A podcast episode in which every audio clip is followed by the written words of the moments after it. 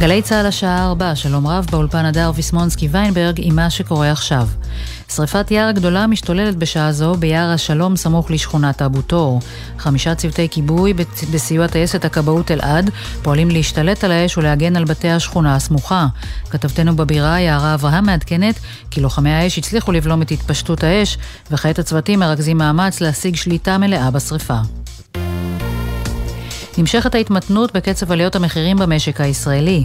מדד המחירים לצרכן לחודש יוני נותר ללא שינוי, ובכך מצביע על המשך המגמה מהחודש הקודם. לפי נתוני הלשכה המרכזית לסטטיסטיקה, שיעור האינפלציה השנתי ביוני היה 4% ו-2 עשיריות, לעומת 4% ו-6 עשיריות במאי. כתבנו לענייני כלכלה ישראל פישר מוסר, כי יחד עם זאת נרשמו עליות מחירים בולטות בסעיף מוצרי מזון, שעלה ב-6 עשיריות האחוז, ושכר דירה שעלה בחצי אחוז. החלטת שוודיה לאפשר שריפת ספר תנ"ך בהפגנה שמתוכננת מחר בסטוקהולם היא החלטה מבישה שפוגעת בקודש הקודשים של העם היהודי, כך אומר ראש הממשלה בנימין נתניהו. עוד במסגרת התגובות הקשות בישראל להחלטה, אמר נשיא המדינה יצחק הרצוג, גיניתי את שריפת הקוראן המקודש למוסלמים, וליבי נחרד כעת מהכוונה לשרוף שם את התנ"ך, ספר הספרים הנצחי של העם היהודי, זו הסתה בוטה. שר החוץ אלי כהן הנחה את שגריר ישראל בשוודיה לפעול למניעת האירוע, והרב הראשי יצחק יוסף כתב בעניין מכתב חריף למלך שוודיה קרל גוסטב. ידיעה שריכזו כתבינו יובל שגב, ברק בטש ויואל עיברים. כ-150 תושבי פורדיס מפגינים בשעה זו נגד האלימות בחברה הערבית ביציאה מהכפר בכביש 4. זאת בעקבות רציחתו אמש ביריות של אלאה מרי, בן 25, ששימש עוזרו של ראש המועצה המקומית שם. כתבנו בחיפה קובי מנדל מעדכן כי המפגינים חוסמים כעת את הכביש במקום. מזכיר המדינה האמריקני אנטוני בלינקן אומר כי אין אתגר יותר משמעותי לביטחון הכללי מאשר האיום מקוריאה הצפונית. בלינקן אמר את הדברים בג'קרטה בירת אינדונזיה לאחר פגישה שם עם עמיתיו מיפן ומקוריאה הדרומית. הוא התייחס בכך לשיגור טילים בליסטיים שביצעה קוריאה הצפונית בתחילת השבוע. תחזית מזג האוויר לסוף השבוע, חם ויבש עד שרבי, עומסי חום כבדים עד קיצוניים ברוב אזורי הארץ. מחר יהיה דומה.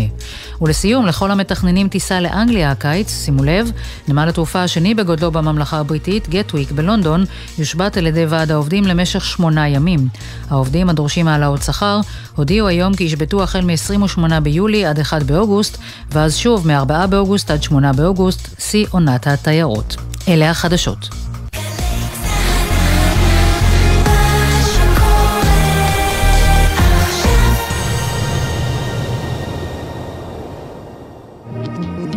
עכשיו בגלי צה"ל, שמעון פרנס.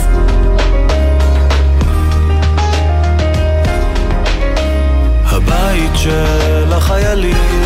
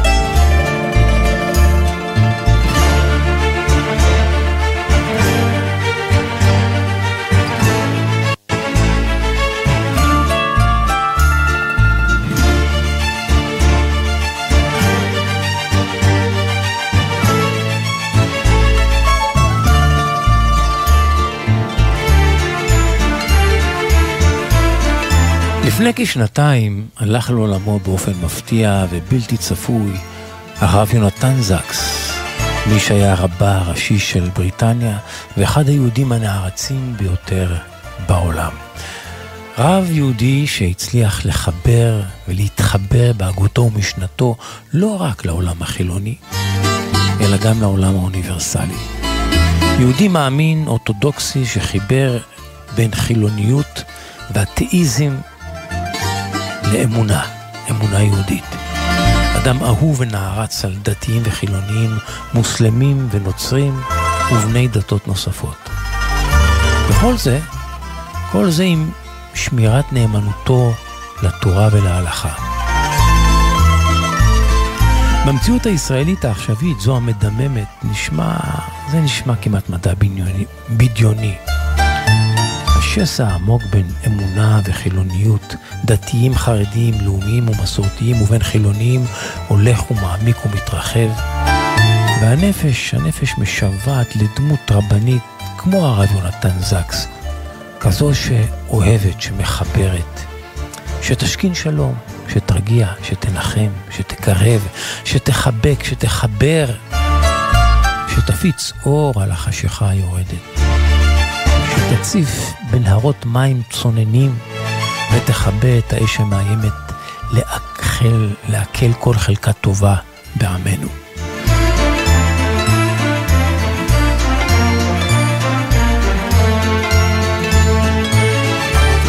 הרב זקס נודע כאחד מהוגי הדורות היהודים הבולטים והחשובים במאה ה-20 ותחילת המאה ה-21. הוא הרבה להרצות ולכתוב על אמונה יהודית ומהותה בעולם המודרני. אני מצטט מתוך כתבה בוויינט אודותיו ואודות תלמידיו השבוע. הוא היה, הוא היה פעיל בולט לקיום דיאלוג בין דתי בהשתתפות אה, רבנים ומנהיגים רוחניים בני דתות שונות, מתוך הבנה כי הדור הנוכחי זקוק לידיעה והבנה של דת ואמונה טהורה בעולם הולך ומתנכר. והרב זקס אומר את דוקטור טניה וייט, מרצה בכירה במדרשת מתן ומתלמידותיו של הרב זקס. הרב, הרב הצליח בהגותו לחבר בין עולמות מנוגדים, להציג בפניהם תורה והלכה יהודית באור שונה, בהיר, מאיר פנים, ליברלי יותר. זה שמקרב לבבות וממקם את האמונה בתקופתנו. מבלי לוותר על אורתודוקסיה, תורה והלכה. הוא בודד מהמכלול של התורה וההלכה מסרים ועקרונות המדברים לכל האנושות ועונים על דילמות של משבר דתי, משבר דת, קהילה ואפילו משבר אקלים. הרב אביעד תבורי, מי שהיה במשך שני עשורים הרב הראשי של תנועת בני עקיבא בבריטניה, מי שנמנה גם הוא על תלמידיו, אמר על הרב יונתן זקס כך: מאז אברהם אבינו לא היה בעולם אדם שהשפיע והעיר במסר אוניברסלי את תלמידיו מחד ומנהיגי עולם, כן, מנהיגי עולם מאידך. הוא כדמות תורנית, תורנית דתית ביקש לחבר ולהציג דרך של הגות פילוסופית ששורשיה ביהדות, כזו שרלוונטית להיום ולעולם כולו.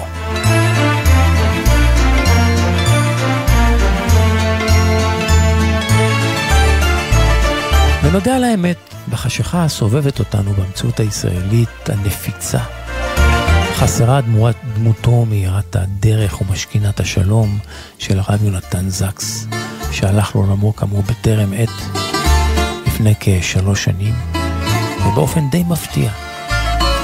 תלמידיו ממשיכים בפועלו ומפיצים את תורתו. בימים אלה הם סיימו סמינר גדול בארץ. כל זאת בתקווה לגרש שנאה, קנאה ותחרות בינינו ובין עצמנו ובין ישראל הגויים. וכשם שאירה דמותו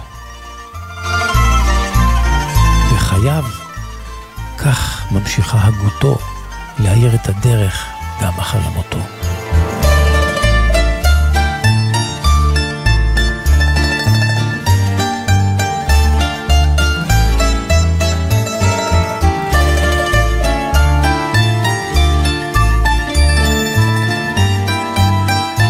השבוע נתקלתי במשפט אה, מחוייך, חד וקצר וקולע, הייתי אומר. חד וחזק גם. על מודה שהייתה תלויה על קיר מעלית בבניין מגורים תל אביבי. הייתי בדרכי למפגש חברים בבית של חבר שמתגורר בבניין רב קומות. הוא מתגורר בקומה העשירית, והמעלית הזאת הייתה איטית במיוחד, ובזמן שהיא מטפסת לאיטה, סקרתי את המודעה שהייתה תלויה מטעם ועד הבית, והודיעה על אספת דיירים קרובה ובחירה דחופה של ועד בית חדש, כי זה שעכשיו מתפטר. והיא מבקשת ממועד, ממועמדים אה, חדשים להציג מועמדות. בתחתית ההודעה המודפסת של ועד הבית, מישהו, מישהו כתב בעט, בלורד, שחור, מישהו, כנראה אחד מדיירי הבית, כנראה, לך תדע. משפט, הוא כתב משפט שהחלטתי להביא אותו באוזניכם כפסוקו הפותח של התוכנית הזאת. למה? כי הוא משפט חזק ונכון, אתם יודעים, בכל מקום שבו יש אנשים שחיים יחדיו, בכל מיני סיטואציות. מי שכתב אותו כנראה ביקש לרמז על איכות הוועד הפורש, וכך כתב הדייר האלמוני ולא חתם את שמו. יש כאלה, יש כאלה שסובלים מדלקת כלום במוח. יש כאלה שסובלים מדלקת כלום במוח. נו מה, לא נכון? אין כאלה.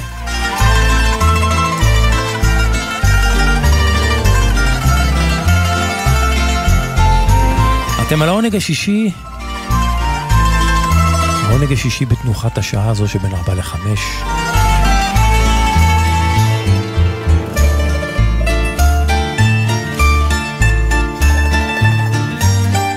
העונג השישי, מוטי זאדה הטכנאי.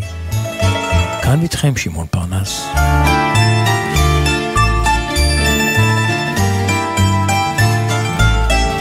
והעונג, העונג כולו שישי.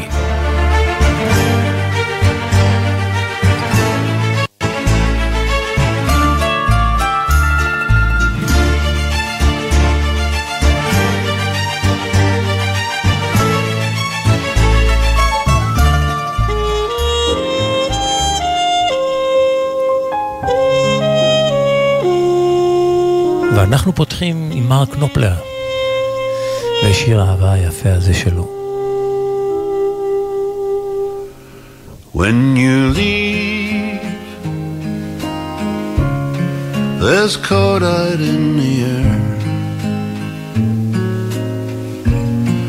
A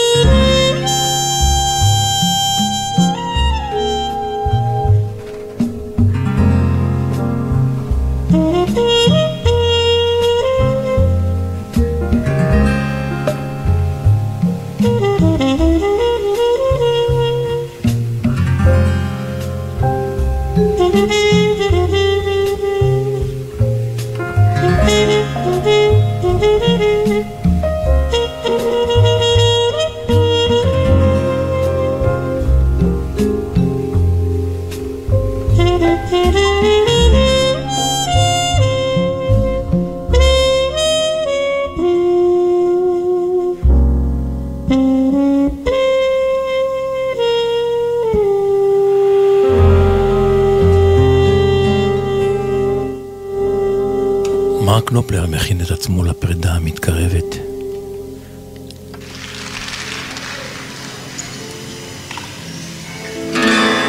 והוא עם הגיטרה, שהוא מנגן עליה כאילו הייתה עוד בהופעה שלו בפריז, שהוא במיטבו ובשיא כוחו. אנריקו מסיאס עכשיו מונה את כל הסיבות שבגללן הוא אוהב אותך.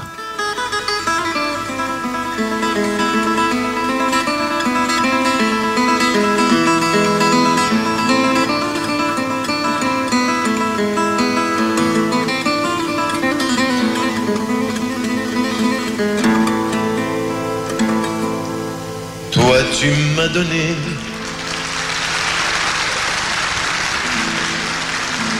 Toi tu m'as donné ton sourire de femme Des larmes sucrées que je n'oublie pas Avec toi j'ai eu des années-lumière Des châteaux de cartes et des feux de bois.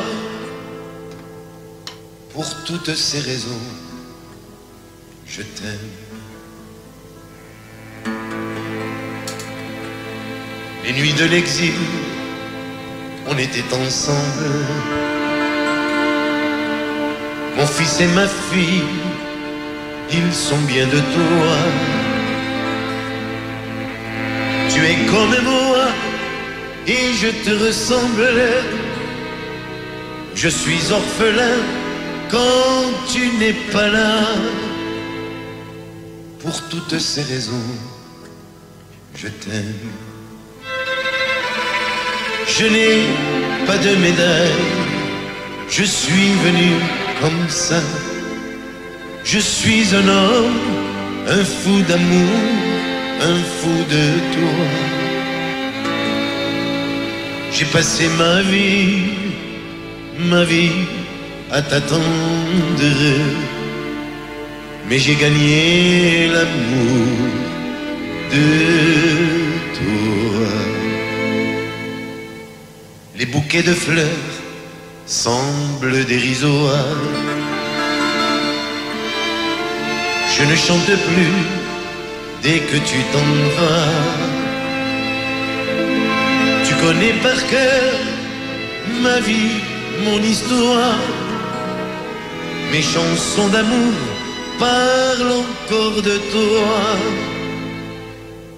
Pour toutes ces raisons, je t'aime.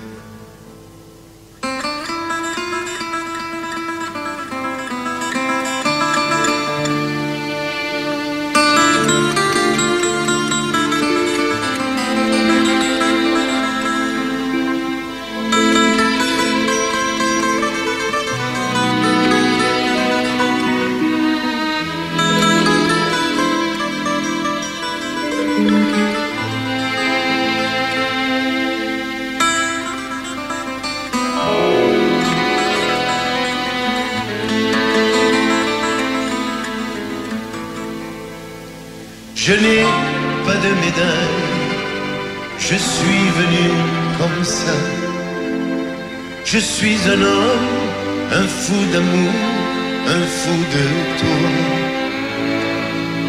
J'ai passé ma vie, ma vie à t'attendre.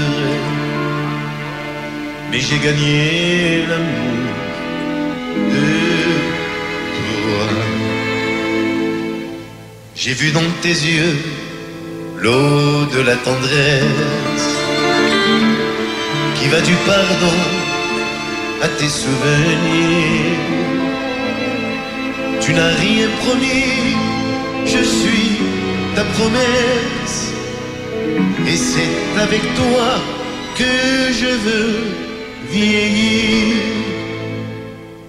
Pour toutes ces raisons, je t'aime.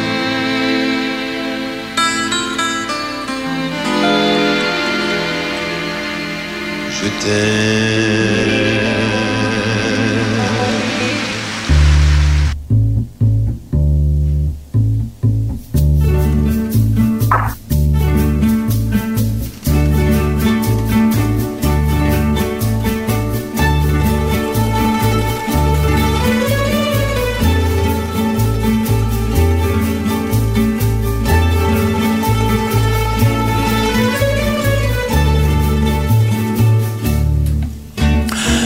זיקוקי דינור של יום שישי, זיקוקי דינור עם שוק הדינור.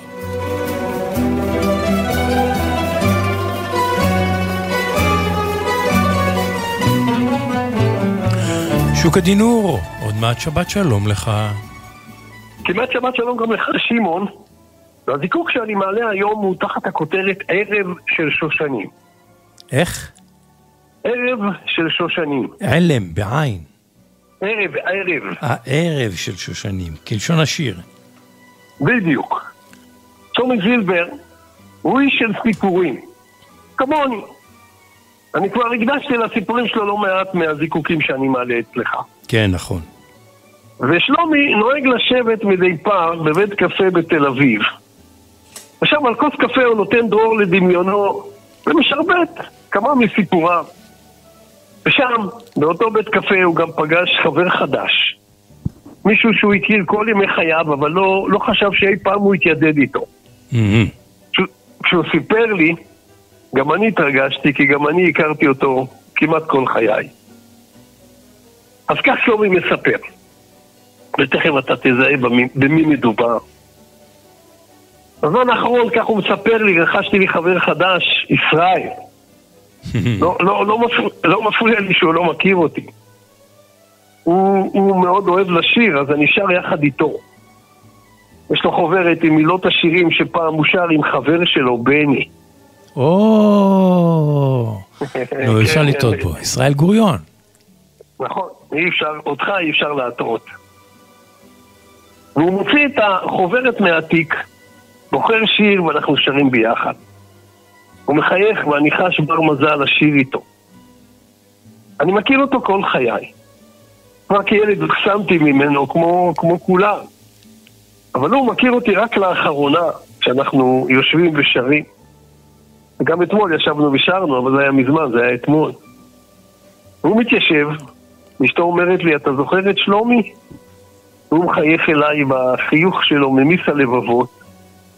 ואנחנו עוברים על החוברת ושרים. רב הראל, תלבשי לבן, שיירת הרוכבים.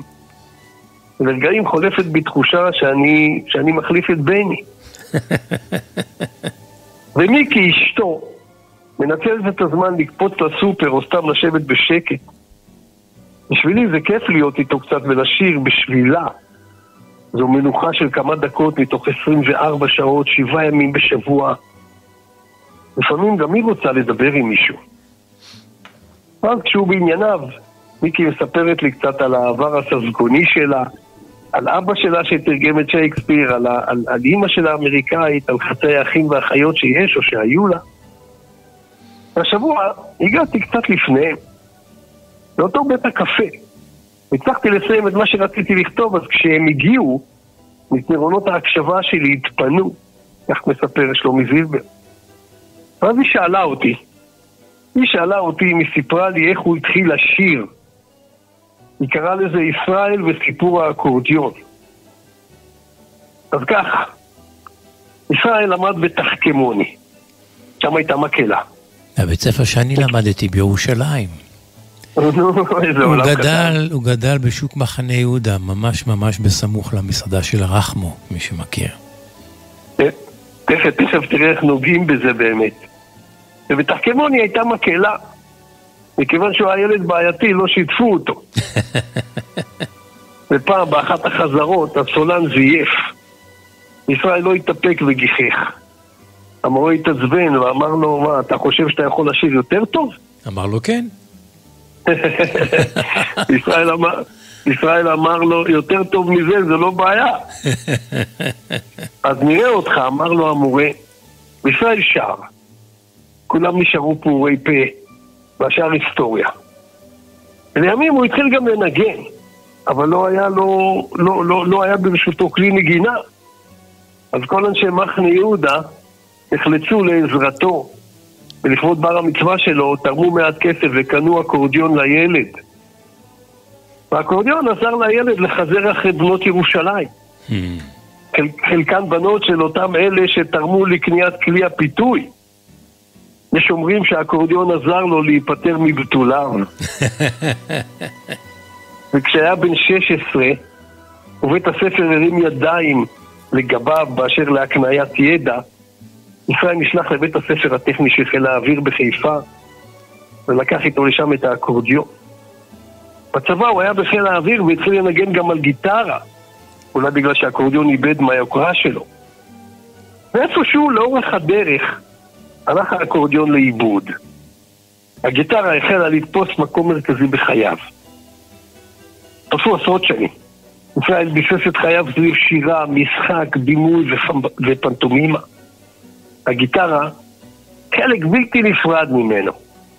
והוא הופך להיות חלק בלתי נפרד מהתרבות הישראלית. ביום אחד, הטלפון בביתם של מיקי וישראל מצלצל. מעברו השני של הקו היה מישהו שאמר להם שהתגלגל לידיו אקורדיון ישן שכתוב עליו שייך לישראל גוריון. וישראל לא, לא, לא ידע את נפשו מרוב ראשר, ובאותו היום נסע לחיפה כדי להיפגש עם הילדות שלו. האקורדיון כבר, כבר, כבר ישן. המפוח קרוע, הקלידים חלקם לא, לא, לא נלחצים, אבל הוא זיהה את כתב ידו. ובין כפלי המפוח הוא הריח את בית ילדותו, את הבנות שנמסות לצלילה ואת ריח המדורות סביבן הרקיד את החברים שלו, והוא ידע שהכלי הזה, שנלחץ אז אל חזהו ונשמתו, התחיל את חייו, וכך חדר גם אלינו. ישראל היום, שמעון, בוודאי כבר הבנת, כבר לא זוכר הרבה. לא, לא, כן. הוא מאוד דמנטי, ובזכות אשתו לא מיקי, ששומרת עליו, אתה יודע, 24-7. והיא? כן. אז הוא כבר לא זוכר הרבה, לא את האקורדיון, לא את חייו, וגם לא, לא לנגן. אבל כשאנחנו שרים ביחד, כך מספר שלומי זילבר, הוא שר בדיוק כמו שאני זוכר אותו אז, בשחור לבן, עם חיוך מדהים שיש לו. עיניים כחולות. עיניים כחולות. הוא מסמן לי עם האצבע מתי לעלות טון ומתי לרדת. וכשאנחנו מסיימים, הוא מקפל את החוברת, את הדפים, מכניס אותם לתיק, ואז מיקי לוקחת את ידו, חוצה איתו את הכביש בדרך הביתה. הביתה זה קומה רביעית בלי מעלית, לעוד ערב של שתיקה, לעוד ערב של שושנים, של מור, של בשמים, של לבונה, ולא מעט קוצים. ואני, כך מסכם שלומי, אני נשאר לשבת. אני לא מצליח לכתוב, אבל מתנחם שלרגע, רק לרגע, אולי הייתי מפתן לרגליו של ענק התרבות הזה. ומיקי, מיקי רעייתו שמעון, כמו שאתה אמרת, גם היא כבר לא ילדה. את כוס התה היא מחזיקה בשתי ידיים כדי לייצב אותה, אבל כשישראל נותן את ידה בידו, את ידו בידה, היא מוליכה אותו בבטחה הביתה. אז מיקי, כך מסכם שלומי ואומר, המילים האלה, שיהיו לך כשושנים, כמו בסמים ולבונה לרגלייך. כל העולם הוא כנראה מפתן. זה מה שחווה גם כתב שלומי זילבר, שיש לו אתר בפייסבוק שלו מילים וסיפורים. אתה יודע, ישראל... רגע, אני, אני, אני אמרתי שאני לא אוסיף מילה, אני לא אוסיף מילה כי ידעתי שלך יהיה מה לומר, אז נגיד שמות. אני מאוד אוהב את ישראל, גם כאומן וגם כבן אדם, בשניהם הוא הצטיין, בלהיות בן אדם וגם כאומן, שחקן, זמר, פנטומימאי, אה, איש אשכולות, במאי, איש אשכולות, איש אשכולות, טחול עיניים, מקסים, צ'ארמר. היום הוא כבר נושק ל-90, דומני שהוא בן 88 היום. וכן, הוא דמנטי, הוא כבר לא זוכר הרבה. אה, אני, הייתה לי זכות לראיין אותו בגלי צה"ל כאן לפני חמש שנים, כשהוא עוד עדיין זכר קצת, ועדיין יכל לפשפש פה ושם בזיכרונו, ויכול היה להתראיין. והתוכנית הזאת שמורה בגלי צה"ל, אני מניח שבבוא הזמן היא תשודר. אני, אני מאחל לישראל הרבה הרבה שנים טובות ובריאות. ו... ומה דעתך שאני אסיים עם שיר של ישראל? גוריון? בכיף, אתה תבחר את מה שאתה רוצה. אה, גם אני ראיתי אותו אגב לפני כמה שנים בהצגה. אני לא זוכר אם זה היה בקאמרי או בהבימה, והוא קיבל כאלה מחיאות כפיים מהקהל. זה היה מאוד מרגש. הוא ראוי לכל מחייה ומחייה. אמ, שוקה דינור, ניחוקים דינור של יום שישי. שבת שלום לך. שבת שלום לך גם, גם לך שמעון. אז הנה ישראל גוריון, מתוך אלבום הסולו שלו שראה אור לפני משהו כמו 12-13 שנים, אולי אפילו יותר, בשקט כזה. שיר בניחוח שנסוניירי. את המילים כתבה אשתו מיקי גוריון. הנה ישראל גוריון, בשקט כזה, במיטבו. בשקט כזה, עד כמה הולכת, יוצאת מן החדר, מחבר את האור. אני כאן בפנים, בינינו הדלת את נשבעת לא לחזור. אחר כך בלילה את שבה חוזרת, תולה את גדייך אצלי בארון, כועסת בוכה וקצת מחזרת, את נוגעת בעוד זיכרון.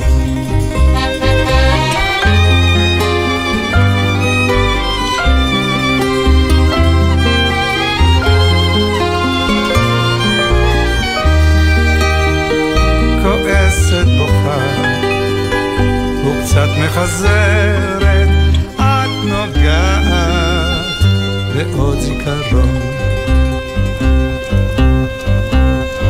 וקסם כזה, ישנה וחולמת, צדי מעלייך, רכך הקסום. אני הקורבן, ואת נאשמת, וחיוך על חתום. אחר כך בבוקר את שוב מתעוררת, כמו קרן שמש נמעד לחלון, ליטוף של אתמול נמשך עד הערב, לא ירפא עד יום אחרון.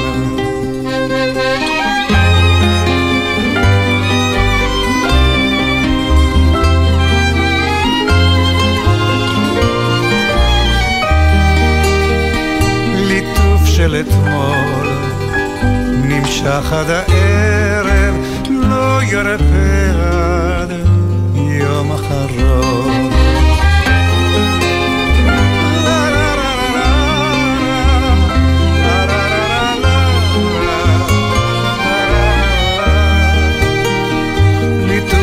אתמול נמשך עד הערב,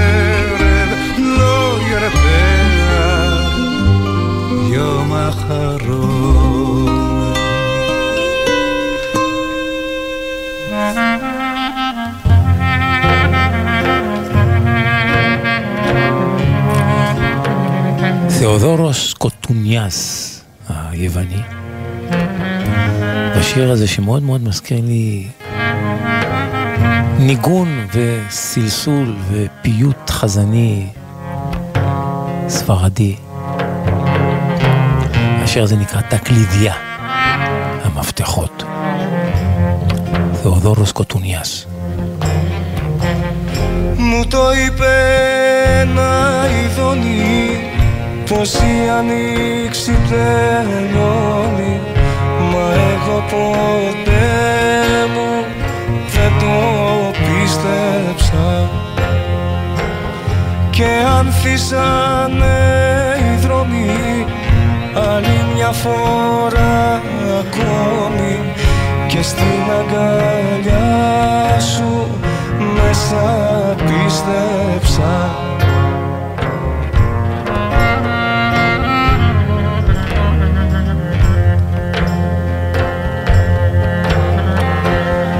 Άτιμη καρδιά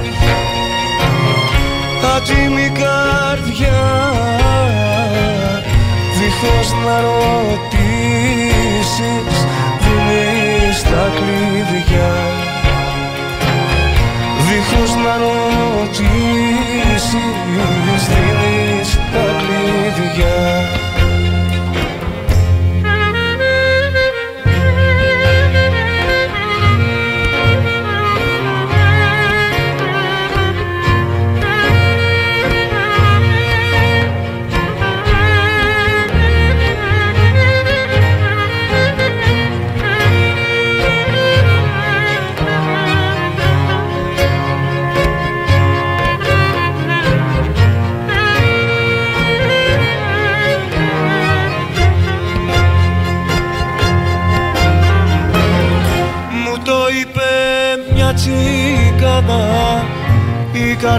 σου είναι αλάνα για να παίζουν κάθε ή τα παιδιά.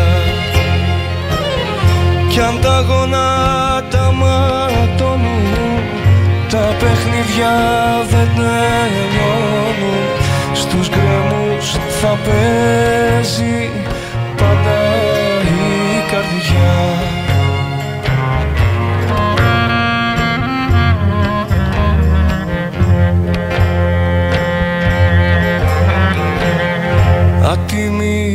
καρδιά. Άτιμη καρδιά. Δίχως να ρωτήσεις Δίνεις τα κλειδιά. Δίχως να ρωτήσεις Δίνεις τα κλειδιά. Μου το είπε ένα αστέρι η γράμμη που έχει στο χέρι θα σε φέρνει ως τη πόρτα της μπροστά. Κι αν ποτέ της δεν ανοίξει ο αέρας θα φυσήξει να σου φέρει πίσω ό,τι σου χρωστά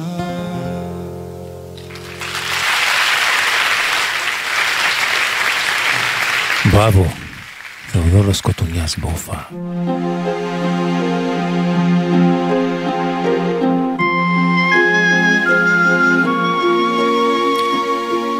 יעקב מעוז, עוד מעט שבת שלום לך. שבת שלום לשמעון ולמאזינים.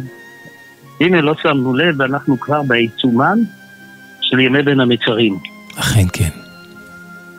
ימי בין המצרים על שום מה? צר, לי, צר להם לישראל על אה, שתי שואות שפקדו את העם היהודי.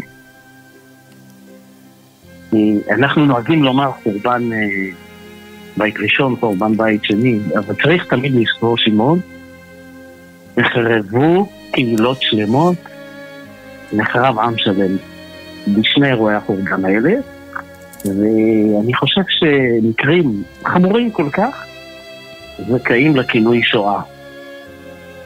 באותה מידה של השואה של הזמן המודרני. נמק. תראה, אה, בשואה של העת המודרנית אה, כבר גרנו בגולה. היינו חלשים. בשתי השואות שקשורות בחורבן שני הבתים, היינו בארצנו עצמאיים, בזמן מסוים מספיק חזקים, ומה שקרה זה שהבאנו על עצמנו את אסוננו. מזכיר מאוד משהו מהיום, לא? לגמרי. תראה. כואב, כואב. אז זה ימי בין המצרים במובן של צער על כאב של העבר. אנחנו יכולים לכאוב כאב היסטורי, אנחנו צריכים לכתוב, לכאוב כאב היסטורי. אבל צר לנו גם על המצב הנוכחי שבו אנחנו שרויים. ומי שמכיר מעט היסטוריה, לא צריך להיות היסטוריון כדי להבין שאנחנו הולכים בעיניים פקוחות וחוזרים על שגיאות העבר. ממש כך. ואין יותר מימי בין המצרים להזכיר לנו את מצעד האיוולת היהודי שבו אנחנו צועדים שוב ושוב.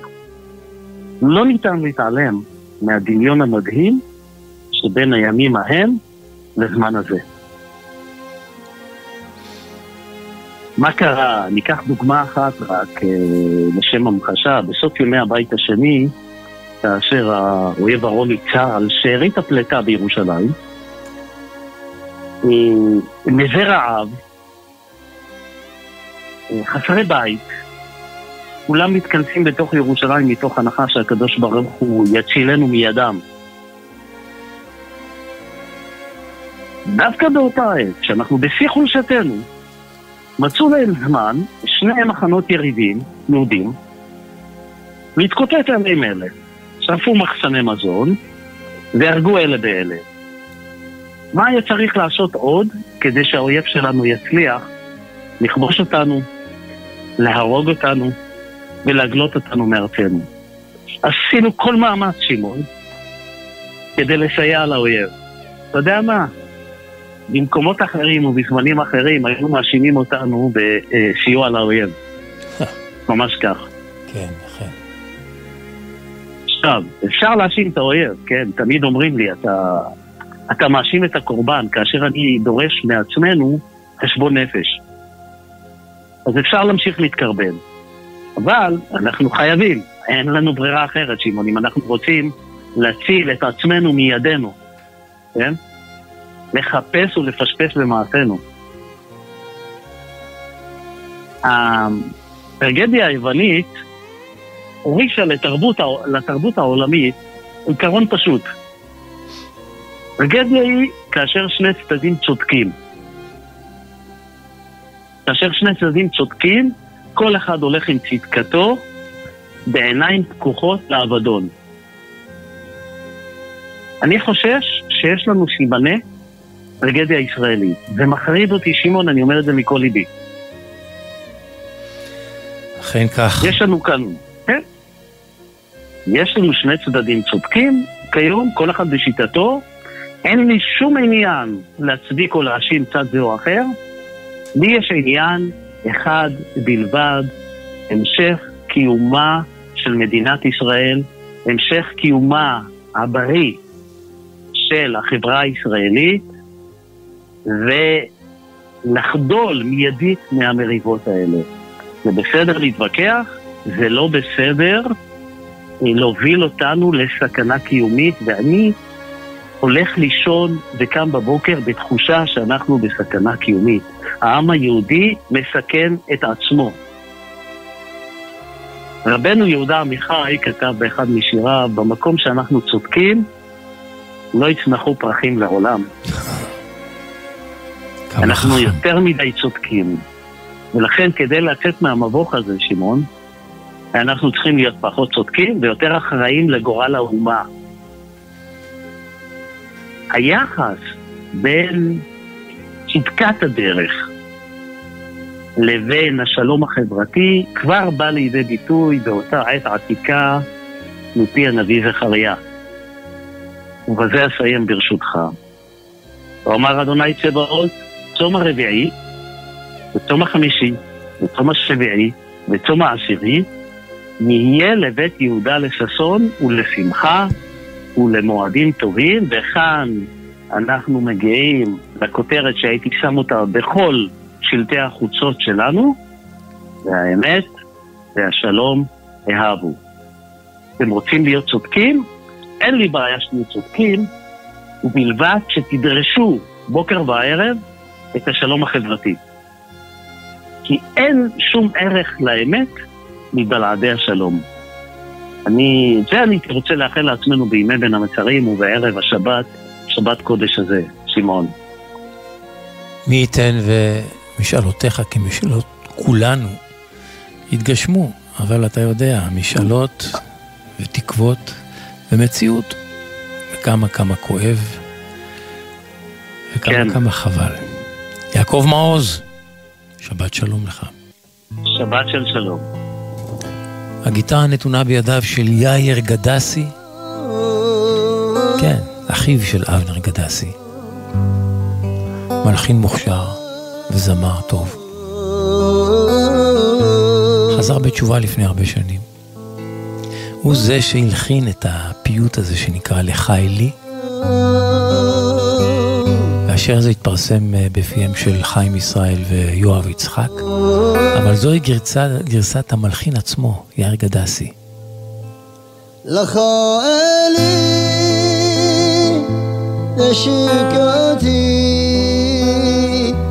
בכה חשקי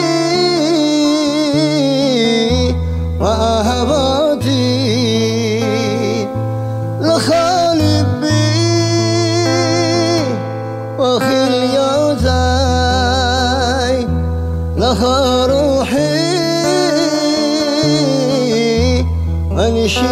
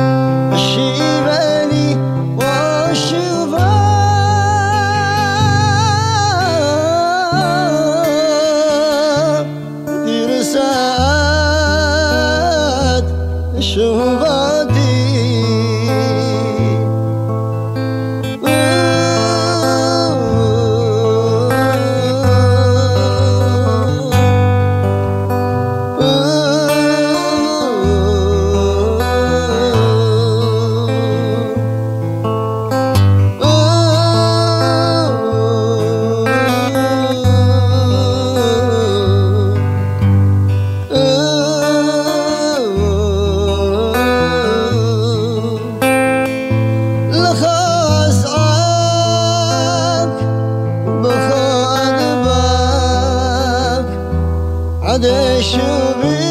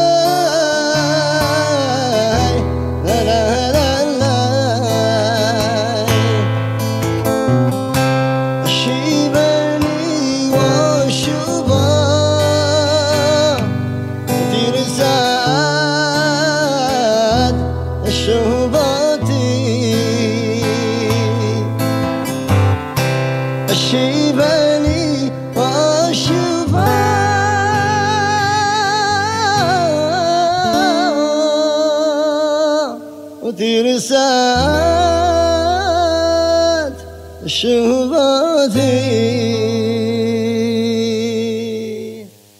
לך אלי תשוקתי, יאיר גדסי.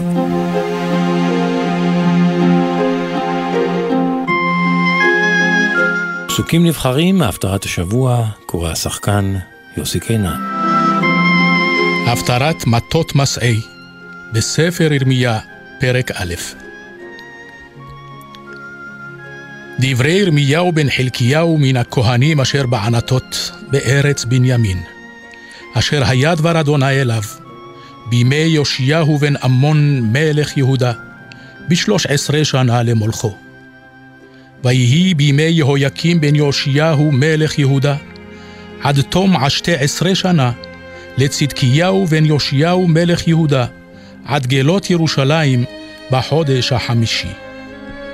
ויהי דבר אדוני אלי לאמור, בטרם אצורך בבטן ידעתיך, ובטרם תצא מרחם מקדשתיך, נביא לגויים נתתיך.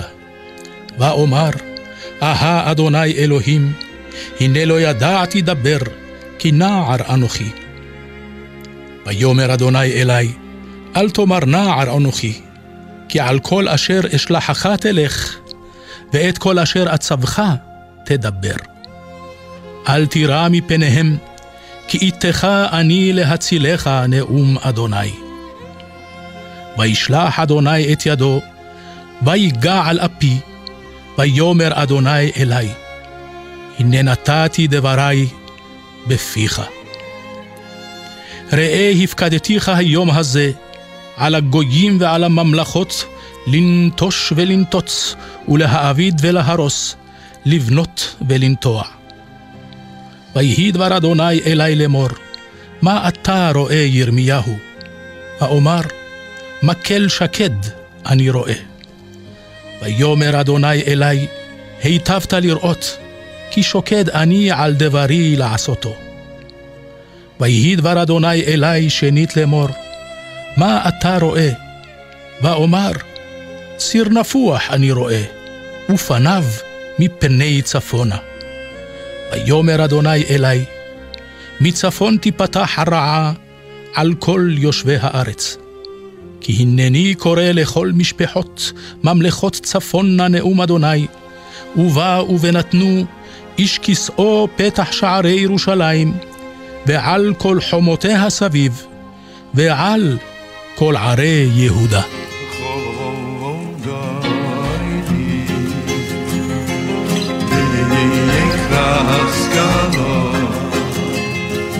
העונג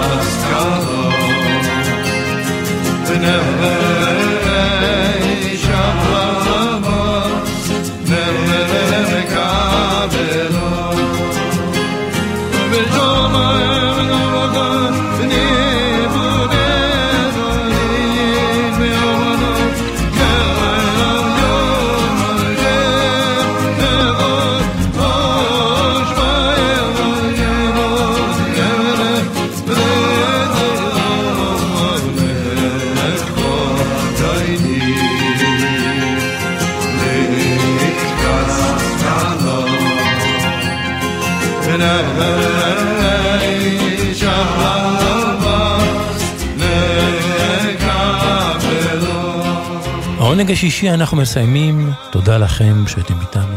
למוטי זאדה הטכנאי, ממני שמעון פרנס, שיהיה לכולנו שבת שכולה עונג.